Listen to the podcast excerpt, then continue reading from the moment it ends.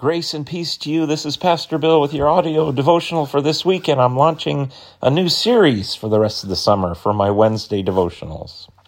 The Gospel, the good news. It was and is an event that happened in history 2,000 years ago.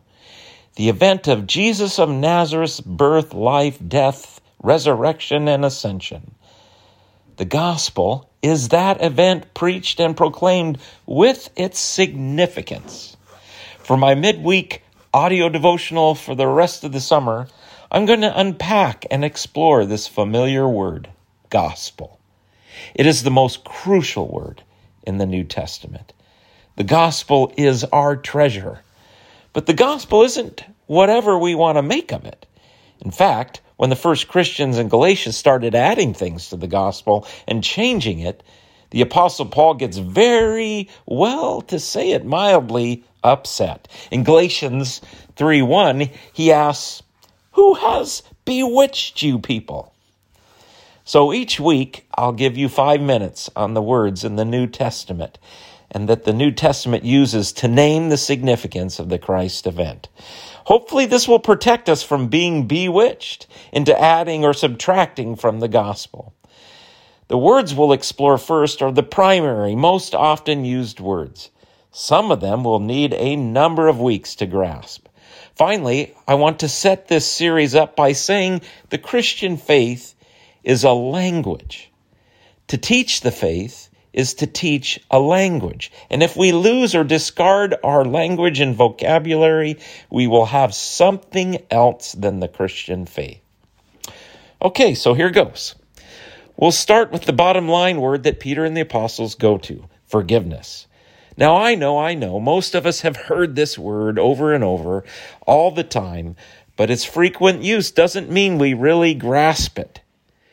Peter, in his first sermon in Acts 2, 2 sums up the significance of the gospel by saying, Repent and be baptized, every one of you, in the name of Jesus for the forgiveness of your sins. We're talking about the Greek word aphesis. Its literal sense is to send off, wipe out, blot out, and can have such varied nuances as to release, to hurl, to let be, to pardon, to remove the guilt resulting from wrongdoing, to pardon, to forgive.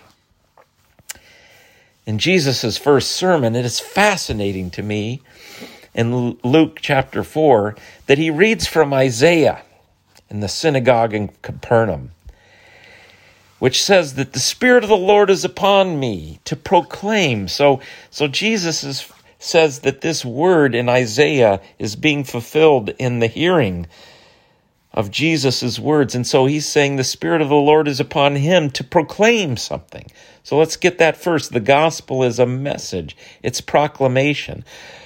And then one of the phrases is release to the oppressed or liberty to the oppressed. Now, the word here for liberty is aphesis. And it's fascinating to me that aphesis is translated here not as forgiveness, but as liberty. Now, I can see how the context has translators using the word liberty, but you know what? This is the only place where this frequently used word in the New Testament is translated that way in our English translations. What if we use the word forgive here? Given that's really what aphesis means. Forgive the oppressed? Forgiveness to the oppressed? Does that make sense? Evidently, lots of Bible translators think it wouldn't make sense, but to me, it makes perfect sense. The oppressed need forgiveness because we are all oppressed by sin. Go back to what Peter said in his first sermon forgiveness of our sins. Jesus says it, Peter proclaims it. We are all the oppressed because we are all oppressed by sin. And in Jesus' name, our sin and the guilt of our sin is wiped out. And in that sense, yes, we are set at liberty. We are freed. What is the gospel? It's the wiping out of our sin. Not liberating one class necessarily of people considered to be oppressed. that may or may not happen as a result of the gospel. But all are oppressed and all of us need forgiveness in Jesus' name. Ah, here we go. Buckle up your seat belts and tune in next week for more on aphesis. But know this day you are a forgiven child of God.